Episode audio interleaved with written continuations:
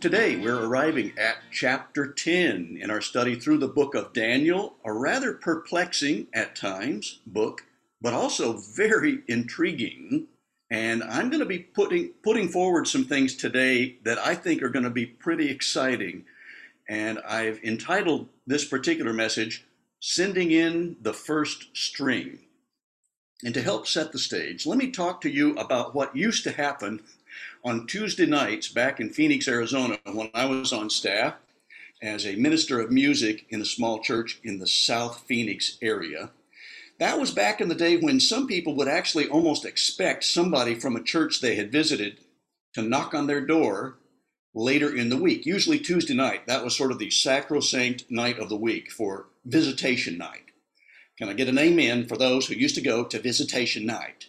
Amen. So, what they would do is, if we had visitors on a Sunday, they would fill out a visitor's card and they would put their information on it. And they would even check sometimes, yes, I would like a visit from one of the ministers or somebody from your church so I can ask more questions and get some more information about the church. Then we would meet after supper at the church, divvy up the cards, send our teams out, usually teams of two, and we would go door knocking with these cards because they were expecting us. And uh, we would get to be invited in, and we would sit down with them and just chat and get to know them a little bit better. Well, we would meet back at the church to debrief our experiences and share our stories. And there were always some good stories. Stories sometimes about dogs, maybe some very friendly lap dogs who got to settle in on your lap while you were visiting, maybe some other dogs, mm, not so friendly. and then maybe about kids. Sometimes kids will say things out loud to ministers in front of their parents that the parents would kind of wish they hadn't said. there are all kinds of stories about that. And one pastor shared, he was from another church. This was when we got together with a pastor's get together one time. And he lived in a city closer to a seminary where students would be studying to get some Bible training and uh, other things. And they would send the seminary students out as sort of a practice run, and they would be the first wave. They would be their team that they would send on the first round of visits to a new place.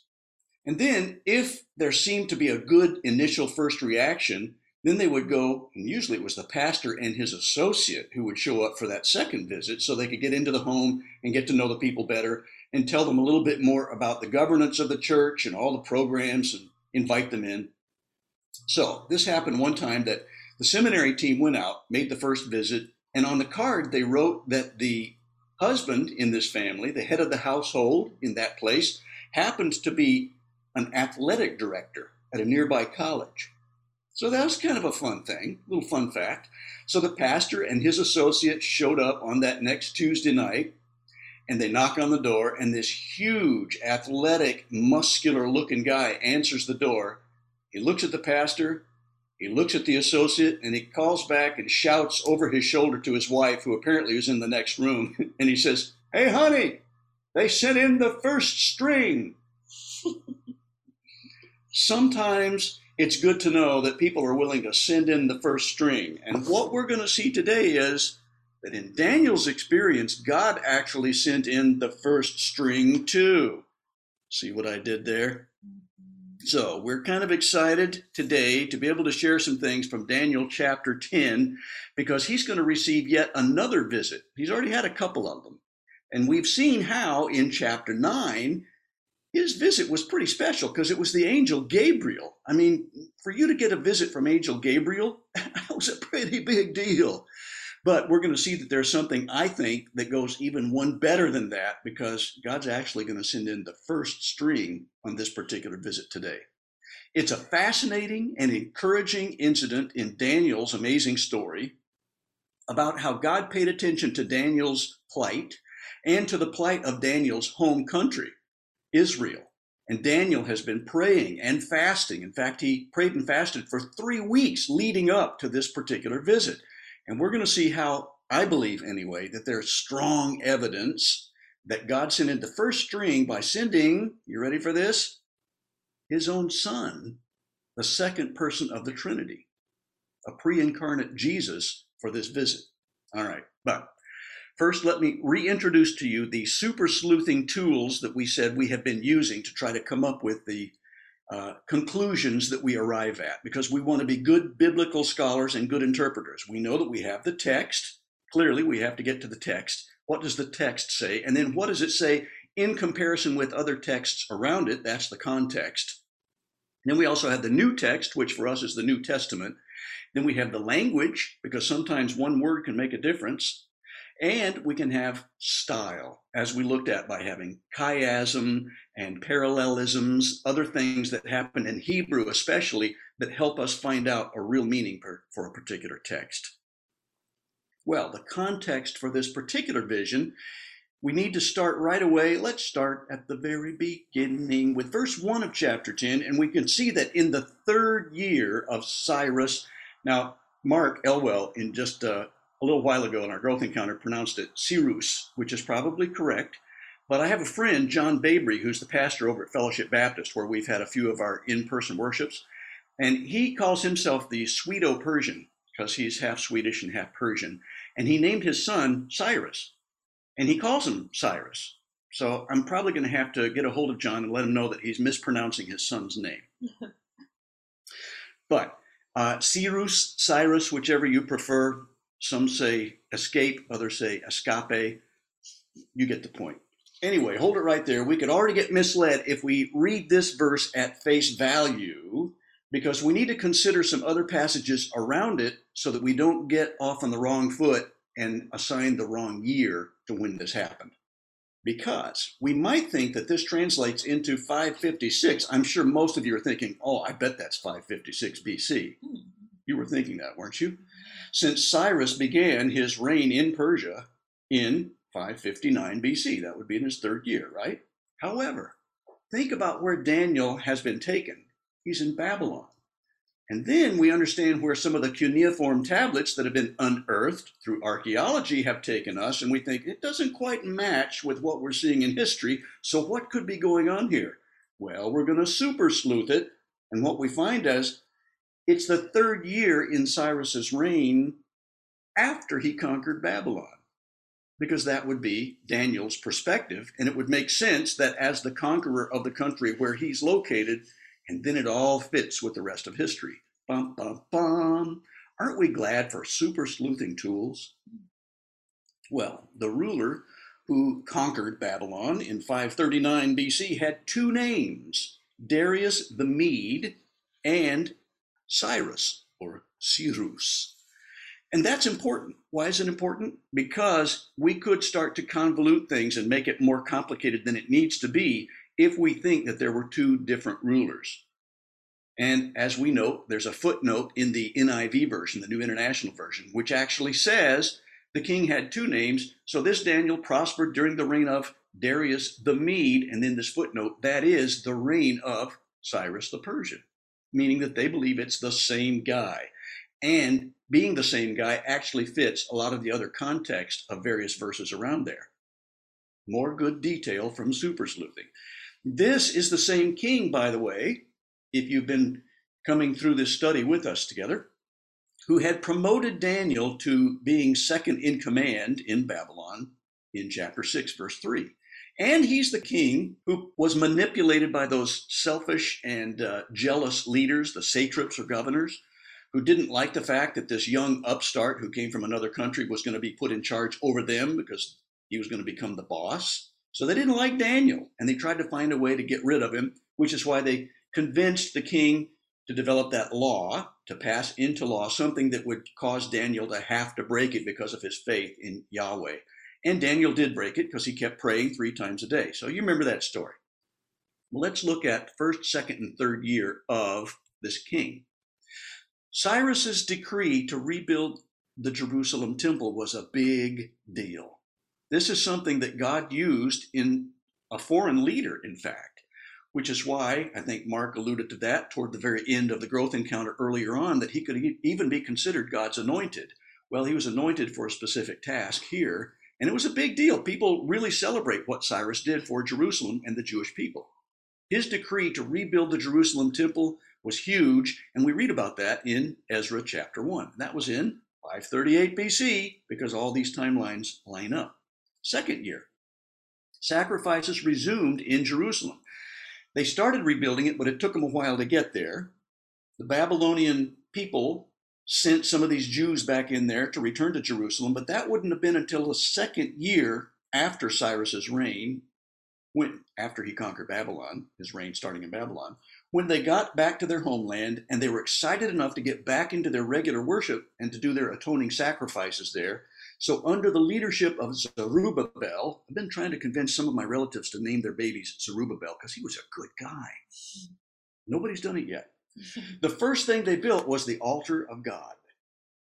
So they celebrated again in the same physical space where they had once worshiped. Does that sound familiar? Isn't it going to be great when we get back into the same physical space so we can worship together? We're going to get there, and I think it's just around the corner. We're really on the home stretch here, folks. I really do believe that. So, this return to the worship and sacrifices at the temple took place during the Feast of Tabernacles. This helps us place this very specifically in the calendar. That was one of the three feasts that people would go to Jerusalem to celebrate right there in the city. And that puts this return to the sacrifices in the month of October 537 BC. How's that for specific? the building of the foundation of the temple had not started yet because they were so eager to get back to doing the worship first. Now, that brings us to the third year. Daniel was mourning for Jerusalem. This is in 536 BC. Why? Why was he mourning? if they had sent people back and if they had started to rebuild the temple and if they had started to resume their ritual sacrifices, wouldn't he be celebrating right now? Well, no, not really. He had a lot to mourn about. There were several reasons why Daniel would be mourning and why he ate no choice food, it says in verse 3 of chapter 10. He didn't eat any meat, or wine. Uh, he didn't use any lotions. That was just something that they would do if they were mourning because in that hot climate, they would use oils or lotions to try to protect their sons, usually SPF 50, right around in there. They were trying to keep their skin from getting become leather. And they would stop doing that. Why? Because it was like sackcloth and ashes time. They didn't care if they felt bad. They wanted to feel bad. They were embracing their grief, and he embraced the grief because he couldn't be there, for one thing. He wanted to be. He's about 90 years old by this time, and he probably couldn't make the trip. But we also know that there were plenty of others who had decided to stay in Babylon, not because they weren't sent back in the first wave, but because they had grown accustomed to the Babylonian lifestyle and they didn't really care to go back. And that made Daniel, I'm sure, really sad. And we know that the work on the temple had been moving very slowly. And that had given him cause to become grief stricken as well. The foundations hadn't even been started yet. And he's thinking, when are we going to get moving on this thing? And then, of course, there's the vision which he receives that, again, like so many of these other visions, are really troubling to him. And so he's mourning and praying, and he's thinking, I need some direction here. And Lord, I just really need to go before you. And so he was fasting and praying for 21 days, three weeks. And this is going to bring us to the man who visits him. And we're going to look at this very closely today because I think this is the first string that we're talking about who is, I'm looking at the man in the vision. Okay. Verse 5 I looked up, and there before me was a man dressed in linen. That's important. With a belt of fine gold. That's also important. From Uphaz. That's a region where they had fine gold products around his waist. Sometimes they would call it a sash. Sometimes it was a belt. We would call it a belt in English. Back then, they would probably call it a sash. And then verse 6 his body of this visiting man was like topaz, his face like lightning, another important feature. His eyes like flaming torches, his arms and legs like the gleam of burnished bronze, and his voice like the sound of a multitude. Wow, this must have been some kind of a visitor. now, let me read from Revelation chapter 1, verses 13 and 16, and let's compare the two and see if you notice some similarities here, okay? Verse 13 And among the lampstands was someone like a son of man, dressed in a robe reaching down to his feet, and with a golden sash, felt, around his chest. The hair on his head was white like wool, as white as snow, and his eyes were like blazing fire. His feet were like bronze, glowing in a furnace, and his voice was like the sound of rushing waters. In his right hand he held seven stars, and coming out of his mouth was a sharp double edged sword. Ah, reminds me of another phrase that has to do with the word of the Lord. His face was like the sun shining in all its brilliance. Ah, so did you notice some parallels there? Let's check them off. Robe, check. Belt, check. Eyes like fire, check. Face like lightning, check. Feet like burnished or glowing bronze, check. The description of the man in Daniel 10 and the man in Revelation 1 sure sounds to me like the same person, doesn't it? And we have another clue as to who this person might be. There's one phrase in the Revelation account that does not appear in the Daniel 10 account. Now, Revelation happened later because John was on the Isle of Patmos. This is in the first century AD. Remember that? So, what's that phrase? It's the Son of Man. Hmm. Revelation 1:13 says can be like a son of man, which means he was some sort of a supernatural being but in the form of a man. Here's another comparison. Aren't you enjoying being a super sleuth? It gets pretty exciting to me. Mm-hmm. Not only are there similarities between Daniel and John, that's the book of Daniel and the book of Revelation, there are also some similarities in Saul's experience in the New Testament when he was on the road to Damascus. As you'll recall, if you've read through the book of Acts and that experience from his conversion, the apostle, who was then going by the name of Saul, same person, Saul, Paul, saw a bright light, and it says it was a light brighter than the sun. That sounds a little familiar. On the road to Damascus. And the reaction of the men who were with Paul is kind of interesting here, especially as it relates to these other passages that we've looked at, because these guys all fell to the ground. There's a song that we have sung in our worship time together. We fall down and cast our crown. You know the falling down and casting our crowns kind of stuff? That's where some of this might come from, don't you think? Now, in Daniel's case in the Old Testament, as was the case of Saul in the New Testament, he saw the vision, but the people around the person did not see it, and yet they were struck with fear as well even though they didn't see the same thing that caused Daniel or Saul to become completely wigged out, they fell to the ground too. That's how terrifying this experience was. In fact, the one I love the in the verse in chapter 10, verse 7 of Daniel, because it says they got so scared, in fact, that they hightailed it out of there and went running for a place to hide. I think I would have too. I'm not laughing at them. I'm just saying, yeah, that shows what the uh, people would have been like back then. So here's some other things about the reassurance that God gives us. Even though we know that the glory of God and his personal intervention in people creates such fear. In Daniel, the power of God's glory is certainly overwhelming. But look what God does. In John's case, the Revelation account, when John saw the Son of Man, John fell at his, meaning the sons of man's feet, as though dead. He was like comatose. Jesus placed his right hand on John and said, Do not be afraid. So that's some context for Daniel's experience. I keep going back and forth between Revelation and Daniel because it's just important for us to see this connection there. Now, there's some similarities here. Let's look again, this time at chapter 10 of Daniel, though, starting at verse 8. So I was left alone, gazing at this great vision. I had no strength left, says Daniel. My face turned deathly pale, and I was helpless. then I heard him speaking. And as I listened, and remember what the voice was described like. This would have been no ordinary voice coming out of this being who's visiting with him. I heard him speaking, and as I listened to him, I fell into a deep sleep, my face to the ground. And a hand touched me. This is where the similarity to the Revelation account comes in. A hand touched me and set me trembling on my hands and knees. And he said, Daniel, you who are highly esteemed, consider carefully the words I'm about to speak to you. And stand up, for I have now been sent to you. And when he said this to me, I stood up, trembling. And then he continued, Do not be afraid, Daniel, since the first day that you set your mind to gain understanding and to humble yourself before God, your words were heard, and I have come in response to them.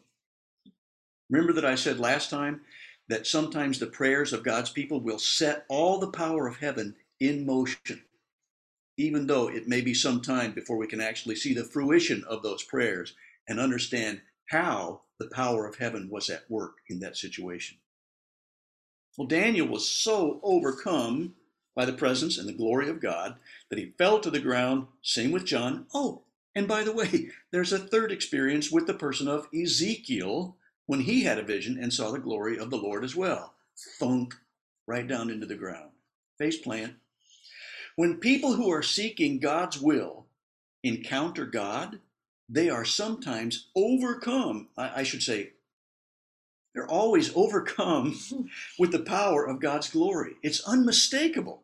Even though God's people may have prayed to Him many, many times, when God decides to send somebody special to visit them and they know that it's a representation of God incarnate, either through a representation uh, of a visiting angel like Gabriel, as we can see in the New Testament too, Mary, Joseph, or in this case, what I think is a strong case for the second person of the Trinity, Jesus, the incarnate Jesus, or pre incarnate, I should say, then we understand that God's glory is so overwhelming, they just don't know what else to do.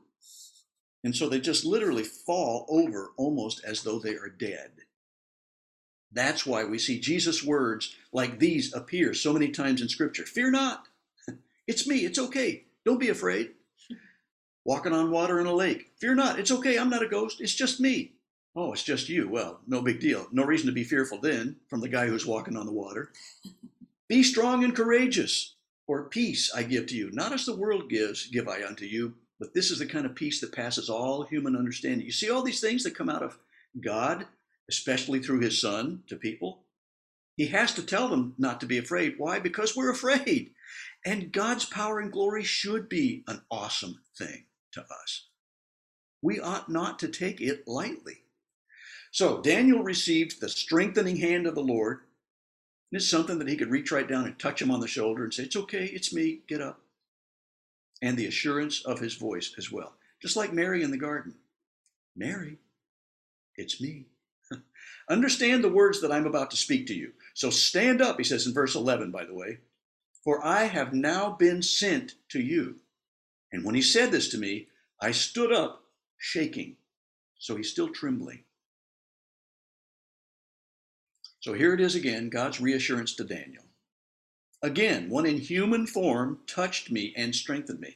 I just think it's powerful for us to think of God who's that powerful, being able to get into our physical space and literally touch somebody. That's huge. And for Jesus in the New Testament to touch the people who are untouchables, the lepers and the outcasts and the marginalized and the sinners and the harlots and all those people that the Pharisees and the religious leaders would have shunned. And Jesus is touching these folks. And he says, It's okay. I'm here for you. That's a big deal. And then he said to me, Don't be afraid, you who are highly valued. Wow, after 21 days of praying and fasting and feeling grief stricken, what a word. I've seen your prayers, Daniel, and you're highly valued. Wow. Have you been going through something difficult? And would this be an encouragement to know that God actually hears you when you're praying and calling out to Him? And couldn't you just imagine Him showing up and saying, I hear you, and you're highly valued?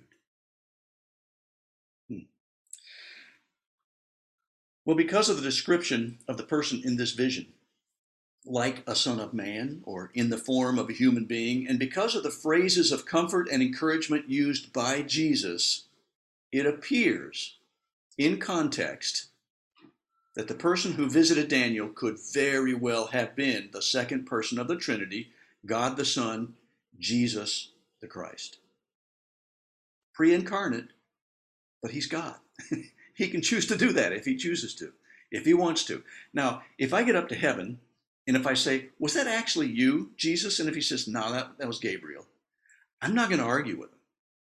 But I think there's good contextual evidence to think that maybe this is the case. And the reason I'm sharing this is not so we can win a trivia contest. It's not so we can be right and pummel somebody else with our Bible knowledge. It's so that we can be encouraged because we know that if God chooses to send in the first string, he can send in the first string. And I think it's very encouraging to Daniel, and it would certainly be encouraging to us to know that when we have a need that's greater than anybody else can meet, God's there to meet that need. Well, some Bible scholars really have a hard time with this notion. They just don't want to admit that this could be Jesus pre incarnate, and they think it has to be an angel. Why do they think that? Well, they have a hard time because of some of the other uh, verses here, and particularly verses 12 and 13. Verses 12 and 13 says this Don't be afraid, Daniel, since the first day you began to pray for understanding, to humble yourself before God, your request has been heard in heaven. I've come in answer to your prayer. But for 21 days, the spirit prince of the king, wait a minute, back up, the what? But for 21 days, the spirit prince of the kingdom of Persia blocked my way. We're going, what? Now, this is a, if it's an angelic being, there's a spirit prince who's in the heavenly realms blocking his way. If it's Jesus, would somebody actually be able to block Jesus' way? Well, keep reading blocked my way. Then Michael, one of the archangels, this is a warrior angel, came to help me, and I left him there with the spirit prince of the kingdom of Persia. Now, scholars would say, no, this can't be Jesus. Jesus is so much more powerful than that. And yet, if Michael, the archangel, were to come, and Jesus says, okay, I'm going to leave him in charge there so I can go and have a little chat with Daniel here because he's been praying to me and I need to get over here and visit with him. He could certainly have done that. It's a very interesting passage. Now, the Son of Man is telling Daniel that his prayer was heard right away. He wasn't delaying so that he could somehow uh, prove something to Daniel. He had some business to take care of. There were some things going on in the heavenly realms that Daniel was not privy to at the moment when he first started praying. I think that may be an encouragement to us too. Sometimes I've looked back in my own life and I've seen God's guiding hand, and I didn't see it nearly as clearly until after I looked back over historic events. And I thought, if this hadn't happened, leading to this event, and if this hadn't happened, I wouldn't be able to do this today, which God had clearly preordained for me to be a part of. God was orchestrating events through the whole time, even though I was very distraught and sometimes really impatient. I think we all still get there, don't we? Well, the one who had the appearance of a man, that one that to me sounds like Jesus when you see the descriptions that I've just read to you, was detained in battle for three weeks. Isn't that something? The prince or spirit prince who was over the empire of Persia resisted him. Now, let's look at another comparison passage uh, that leads me to believe that there's a strong case to be made. The commander of the Lord's army. This is a passage, again, in the Old Testament, but it's about a story that uses some different phraseologies here, and they're so similar that I think it's really good for us to see another comparison here. This is the incident when Joshua was going to lead his army against Jericho. Joshua fit the battle of Jericho. And the night before that battle was to begin, as was very often the case with uh, generals leading an army, they would go out and walk. If you've seen the Gladiator movie, you see this guy out walking and thinking and probably praying before the battle is going to begin the next day. And Joshua does this. And he confronts the man who shows up and says, Are you friend or foe? Verse 13 of Joshua 5. And this is no ordinary soldier because the guy answers and says, Neither one. I am the commander of the Lord's army. Oh. Okay, and what is Joshua's response? Are you ready for this? He fell to the ground in reverence. Does that sound familiar? Does that phrase fell to the ground sound familiar? It should. Daniel, yes. Ezekiel, yes. John in the book of Revelation, yes. And then there's another aspect to Joshua's encounter. The commander gave him another instruction. He said, and this ought to sound familiar as well take off your sandals, for the place where you're standing is holy.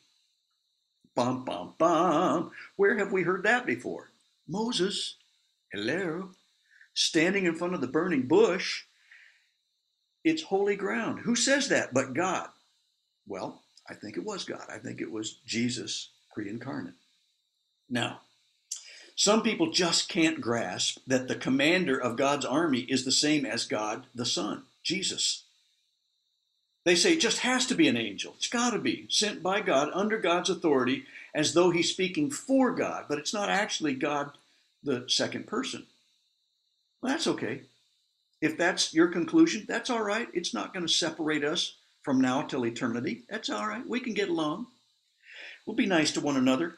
But I just think there's a whole ton of evidence here that's pointing to that fact that it really could be him because it just does make sense that Jesus, who's going to be leading that great battle against Satan one day, is going to be the one who's really just taken charge.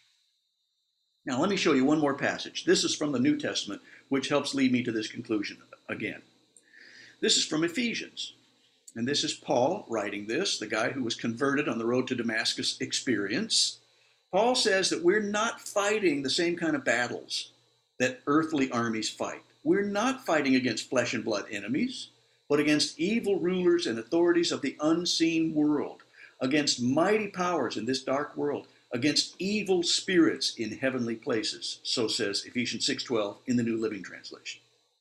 Now, the word as prince or spirit prince that we see in Daniel refers to one of these unseen authorities, one of these rulers in the spiritual realm.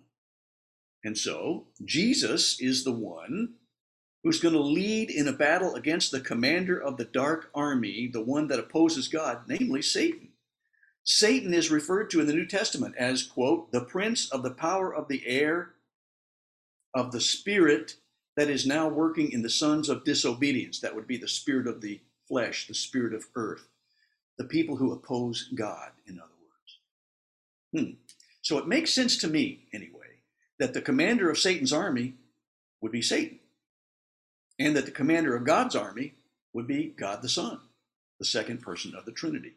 That's what this troubling vision is about a great conflict, the word which also means war or warfare.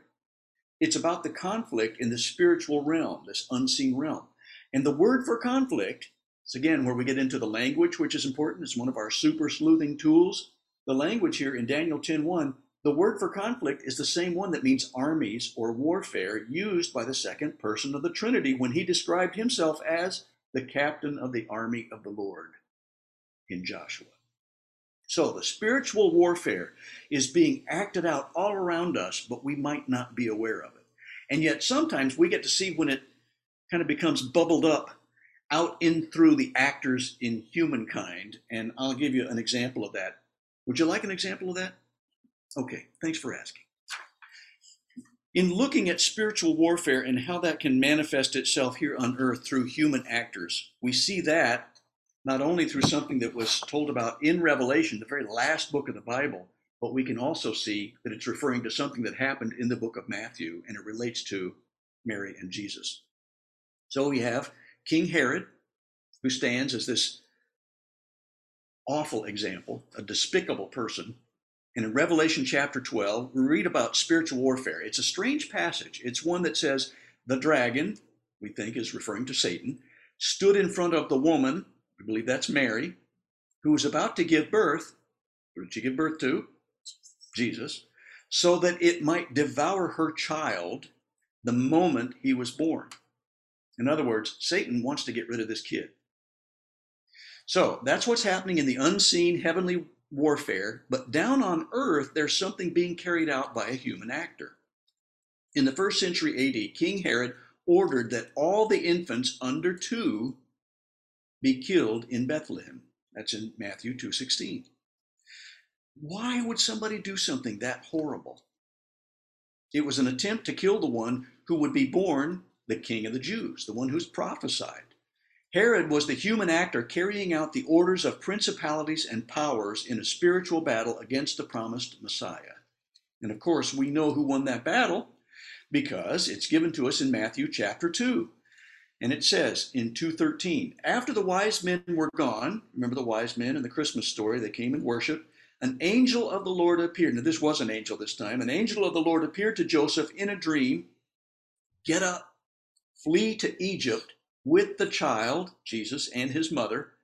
And the angel said, Stay there until I tell you to return, because Herod is going to search for the child to kill him. Aha. So God intervened. There's warfare going on. Human actors are involved, but God continues to work out his eternal purposes through everything. All right. Meanwhile, back at Daniel's chat with this, what I believe, pre incarnate Jesus, the second person of the Trinity gave Daniel the strength to stand, and then he told Daniel, verse 20, Do you know why I have come to you? Soon I will return to fight against the prince of Persia, and when I go, the prince of Greece will come. But first I will tell you what is written in the book of truth.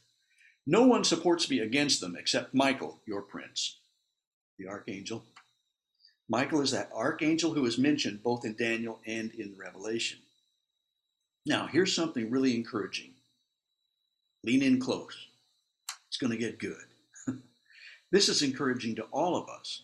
Jesus, who ascended to heaven after he rose from the dead and appeared to many witnesses, is now at the right hand of God in his position of authority, and he stands for his people in their important battles, even today.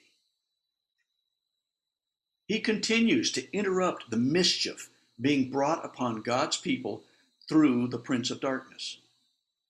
We know that the Prince of Darkness is at work. We know he's trying to stir people up into contentious attitudes and divisiveness and things that would distract us from our real purpose, which is to reflect God's glory to other people. And he does a pretty good job of it, but God is not going to let that slip by without taking care of him once and for all. It's coming. The decisive battle was won on the cross. This is the one that turned the tide and the one that we know finished all the work that Jesus needed to finish while he was on earth. Tetelestai, it is finished. That set the stage for God's ultimate final victory, which is going to happen once the final name has been written in God's book of life. And that last name is written, and it's God's time. Boom! Final battle will be won. And it can be won with a single utterance of the word from Jesus' mouth, a double edged sword. God's power is still at work, even today, folks, and He still answers prayers. All this waiting that we've been doing, even as a church, I know, I know you've been just chomping at the bits as I have to get back together. But we're going to look back someday and we're going to see all that God was orchestrating and I do believe that we're going to see that he was busy at work orchestrating events that were so necessary, things that we might not be able to see, maybe even for a long time. But when we do, when he reveals to us what he was doing, we're going to go, well, of course he was doing that. that makes so much sense now, now that we're on the other side of this crazy event. But his work is still at work, God's power is still at work. He is far above any ruler or authority or power or leader or anything else, not only in this world, but also in the world to come, as Paul says in Ephesians. So, what happens though, somebody might ask, when God doesn't answer, when we've been praying like crazy and He decides, well, in this case, I'm not going to answer in the same way that you would like for me to answer? Does that mean that He's just ineffective? Does it mean He doesn't care? Does it mean that He's not powerful enough? That Satan is sort of winning over the evil stuff, including over God or Jesus? Well, here's a true story that happened just after the new church was really beginning to grow and flourish. And I think it gives us a glimpse as to why God can choose not to answer in the way we want him to. He is answering, but sometimes his answer is no or not yet. But Stephen, this guy who became a martyr, was in a situation where, because he was just not going to keep his mouth shut about this risen Lord, people were really angry about Stephen and they became they began to pelt him. They were going to throw these fist-sized rocks at him and kill him by stoning him. Why couldn't the Lord have intervened and protected Stephen at that moment? He could have. He really could have. I mean, he could have swooped in there and whooped him good, but he chose not to. He withheld his mighty hand. Why would he do that? Well, Acts 7 55 and 56 says this But Stephen, full of the Holy Spirit, gazed steadily into heaven and saw the glory of God. And he saw Jesus standing in the place of honor at God's right hand. And he told them, Look, I see the heavens opened and the Son of Man standing in the place of honor at God's right hand. He gave Stephen a glimpse of glory. God who is standing on behalf of his people. I saw that at my mother's own passing when her spirit was moving from this earth into her life eternal in the presence of God. My sister and I were there at her bedside. And at one moment, she reached up, and I thought perhaps she was trying to grasp my hand, but she sort of pushed, gently pushed my hand away and was reaching up. And her face was radiant. She was seeing something I wasn't seeing. And she was eager to get there. Stephen was eager to get there as well. God gave Stephen a glimpse of the Lord standing for his people as he continues to do today. God is still standing for you, and he still answers your prayers as well. Well, God not only answers prayers, but he also fulfills all of his prophecies as he does through Daniel. He predicted four kings. There's Cambyses, 530 to 522. Pseudo Smerdis, I have to tell you about that one. This is funny. You can't make this stuff up. Uh, following Cyrus's death, was Cambyses. He had his younger brother, Smerdis, murdered to make sure that his throne was secure. So this is not his younger brother, Smerdis, who's king number two there. But Cambyses went off to war, and while he was away, there was a guy who looked just like his, he was a dead ringer for his brother. He was a doppelganger who took over the throne in Persia. That's why literally people back then called him pseudo Smerdis. Isn't that hilarious? I think so. Well, Cambyses started traveling home to kill this impostor, but died before he made it home. So Pseudo Smerdis actually ruled as the actual king then, but only for seven months. You know, you've heard the phrase, it's good to be king. It wasn't so good to be king in this particular season. Well, Pseudo Smerdis passed off, and uh, then the son in law of the late Cyrus, Darius Hystaspes, became, became the king, and he ruled from 522 to 486 BC. But I've saved the best for last, king number four, because as I've shown you before in looking at our super sleuthing tools, all these interrelated things, as we've seen through uh, the study of King David in our growth encounter with Stephen Pipe, and then Mark in the study of the kingdom of God, the kingdom of heaven, all these things start to interrelate to one another. And it's a beautiful picture when we see the tapestry that unveils the picture of Jesus Christ, who's at the center of it all. So wait for it here. Drum roll, please. Who's the fourth one? Xerxes also happens to be, oh yes, the husband of Esther, another Old Testament book. You remember Esther and that story, hopefully. If you haven't, read the book. It's a short book. You could do it this afternoon. But Xerxes was so wealthy that in the predicted prophecies in Daniel, he became powerful because of his wealth. And he hosted back then, the, the scriptures tell us this, and then we also have it confirmed in history. He became so wealthy that he hosted the equivalent of a world's fair that lasted six months. And so he definitely became strong through his riches. And we know from the book of Esther, this is some really cool and important stuff, that King Xerxes deposed Queen, Queen Vashti, the one who preceded Esther, because she wouldn't appear before the court when he demanded that she do so. And we have to read between the lines just a little bit. But we think that wine was involved. we think that the way he wanted her to appear as she was dancing was probably not something she was willing to do, and that's why she decided, nah, ain't gonna do it. she says no to the king. And you don't say no to the king, but she did. So she was deposed. So he had to look for another queen, all the beautiful maidens in the land. Esther is the one. And of course, she's one of God's chosen people to do something. And she stood for such a time as this. And God used her to go before the king, even unannounced, and be bold and brave to save the Jewish people. Beautiful story. So Xerxes took on the Greek Empire and made some great strides for three years, as predicted in Daniel 11 2. And as he was just really getting going, then uh, it took a turn for the worse. He was defeated by the Greeks in the Battle of Salamis, not Salami, but Salamis, in 480 BC. He continued to reign, however, for another 15 years, filled with strife, and was assassinated by the chief of the palace guards.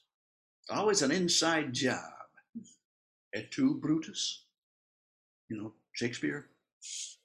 Julius Caesar? Yes. Someone who knew him and became one of his assassins? Okay, you, you got that.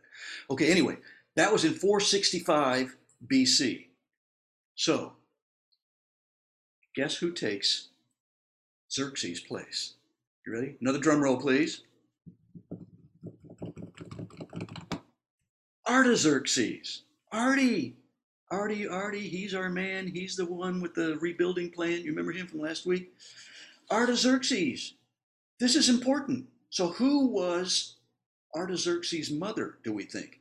Don't have this one confirmed yet. I'm hoping for some archaeology that would do so. I think there's pretty good assumption made here that it could very well have been Queen Esther, who became queen after Vashti and helped save God's people then. But if she were still the queen mother, as is very likely the case, then when Artie comes along, Artaxerxes, she could have influenced him so that he becomes the one to start the messianic clock in motion by his decree to rebuild Jerusalem and the city and the walls. Bum, bum, bum. Isn't it amazing to see all the different ways that God could have interwoven all these relationships to get exactly what needed to be done so that ultimately he could send in the first string in the person of Jesus Christ to pay for sin once and for all? God still answers. And aren't we glad? For those of us who find ourselves in situations that we think, I don't know that I can make it through this thing. I've found a season that, whew, I mean, it's taken everything out of me. I'm digging deep for whatever I can get to help me moving forward just one day at a time. God still answers. Psalm 34 The Lord hears his people when they call to him for help. He does rescue them from all their troubles. The Lord is close to the brokenhearted. He rescues those whose spirits are crushed. The righteous person faces many troubles, but the Lord comes to his rescue or hers every time. And he still does that. In Daniel's case, I believe, strong case being made here that God sent in the first string. John's case, Isle of Patmos, first string. Ezekiel, first string. I think there's just all kinds of good situations here when it looks to me like when God shows up, we recognize that it's so powerful that we literally have to fall on our faces before Him in worship.